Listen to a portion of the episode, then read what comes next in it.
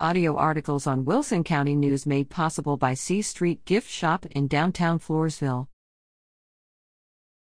Clark goes to prison for wife's 2009 slaying.